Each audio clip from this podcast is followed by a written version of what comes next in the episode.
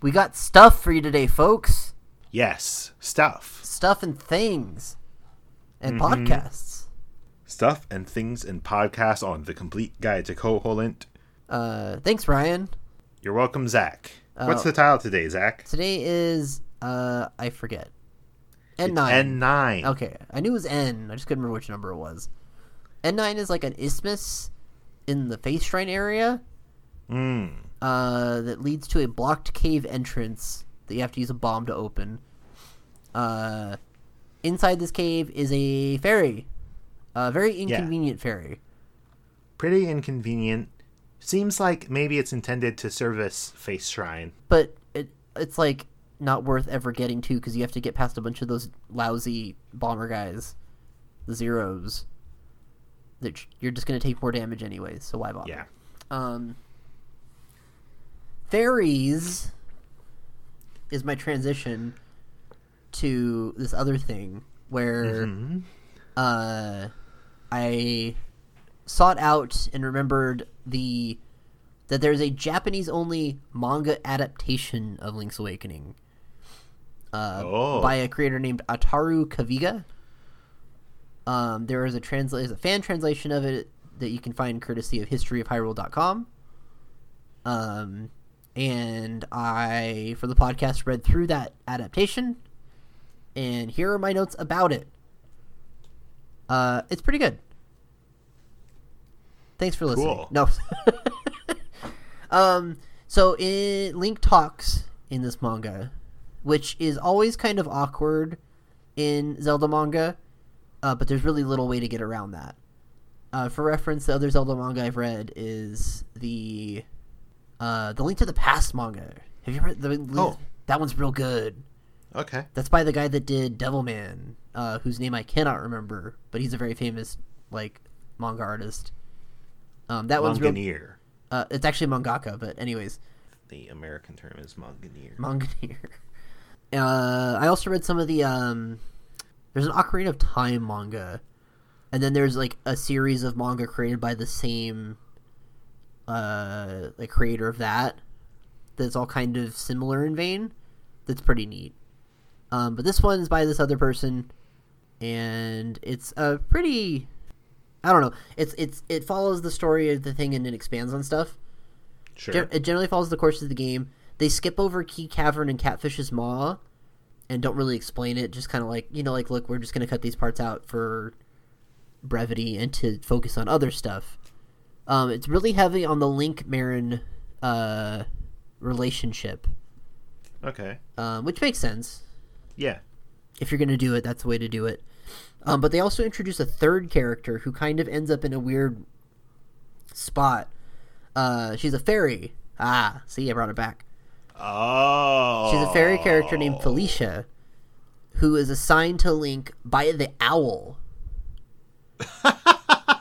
and this is like pre uh, Ocarina of Time, but I think a couple. Okay. I think a couple Zelda things pre Ocarina of Time have Link having a fairy companion.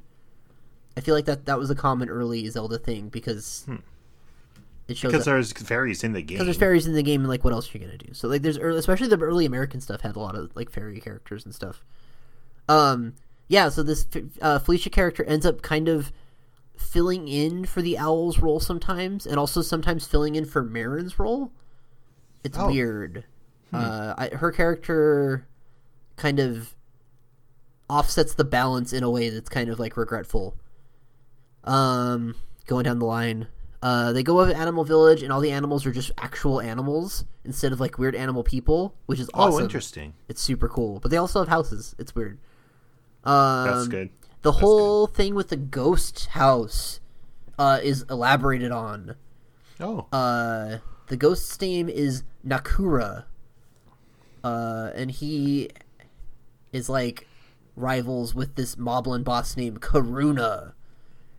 Uh, Okay. His house, the ghost house, has been moved to the desert for the sake of story. Um, and it's the ghost that gives Link the level two sword. oh. So they did this whole like cool anime background thing for that. Uh, my note here says that the Octoroks actually end up looking like the Toon style by accident, which is kind of cool. Hmm. Like before that, it became an established thing. They kind of just drew them like that. Interesting. There are lots of mo- uh, moblins and kohoblins, borblins, um, and the artist of this manga uh, took that like difference between them very like deliberately, and there's like a very deliberate dimorphism between them, where they're, they're drawn very differently and very like, like like like realistic ish in a way that's like, oh, I don't want this, but this is what Oh. we're getting, kind of thing.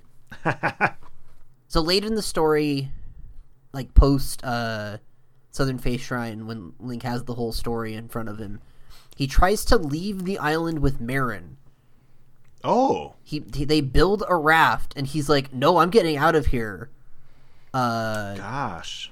and they end up looping around and ending up back on the island. Oh. He tries to escape his fate with Marin, who at this point is like a pretty obvious love interest kind of thing. Okay. um, and it does not work out. Huh. It's it's this very there's this, there's this whole like late like like late comic angst where it's like oh what am I gonna do? I don't want to fulfill this fate. It sucks, and then he comes around on it eventually, and then they do the inside of the, he gets all the instruments. He goes inside the oh and then like Marin gets kidnapped. No the see what happens is Marin and Felicia the fairy end up having their roles transposed a lot towards the end of the thing. Okay. in such a way that like they botch the ending. And like the ending is him like looking for Felicia instead of Marin and like they don't show the seagull and stuff and it gets really confusing and weird. Weird. Yeah. The the, the addition of that character did not help, I don't think. And because sometimes yeah, and then sometimes she's doing like the owls exposition stuff and then sometimes she's doing like I, I don't know. It's not great.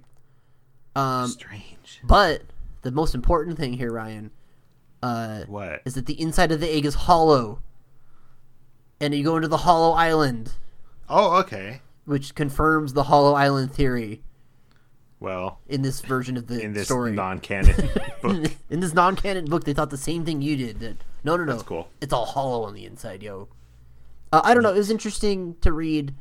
It's maybe not the direction I would go with an adaptation of this, but it's cool. To, it's always cool to see adaptations of this stuff and see where things go. It's weird. I think that you and I are of the mind to do really straight adaptations and never add characters or swap plot events around.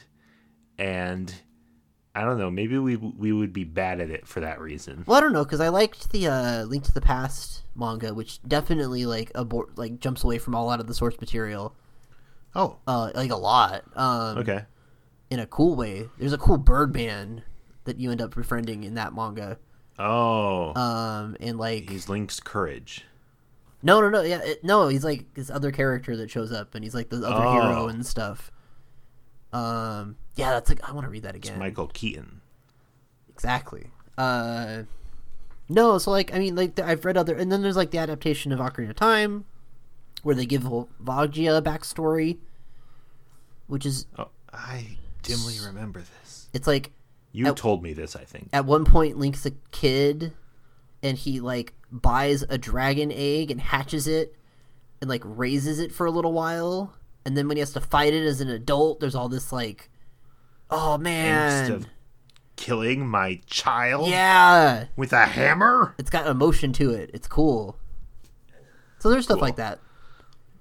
Um, so I don't know. I, I I've read other adaptations of stuff that has diverged in ways that I've liked, and this one diverged in ways that some of it was cool. I liked the ghost. Ghost sounds good. The ghost getting backstory was cool. Um, and a lot of like the oh that was the the big thing at the end was you know he was going through that angst period and like we talked about on a previous podcast how the idea is that if you let everything continue the enemies the, the monsters would just take over eventually so at a certain point you do just have to wake the windfish and that's kind of the conclusion he reaches when he gets jumped by a bunch of monsters and stuff okay. and the monsters have a very prominent role and talk a lot. So, anyways, uh, you can read that if you like, or you can listen to the next episode of our podcast. Oh, what tile shall we talk about tomorrow? Let's do B nine. I think we I think we've earned it. Ah, yeah, I think so too.